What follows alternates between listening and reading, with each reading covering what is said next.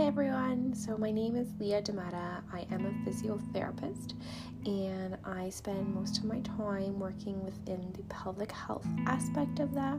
So, that's looking at parts of your pelvic floor, so the muscles, the ligaments, the organs, as well as all the pieces that are contributing to that. So, including your breath work, so other aspects like your diaphragm and your transverse abdominis.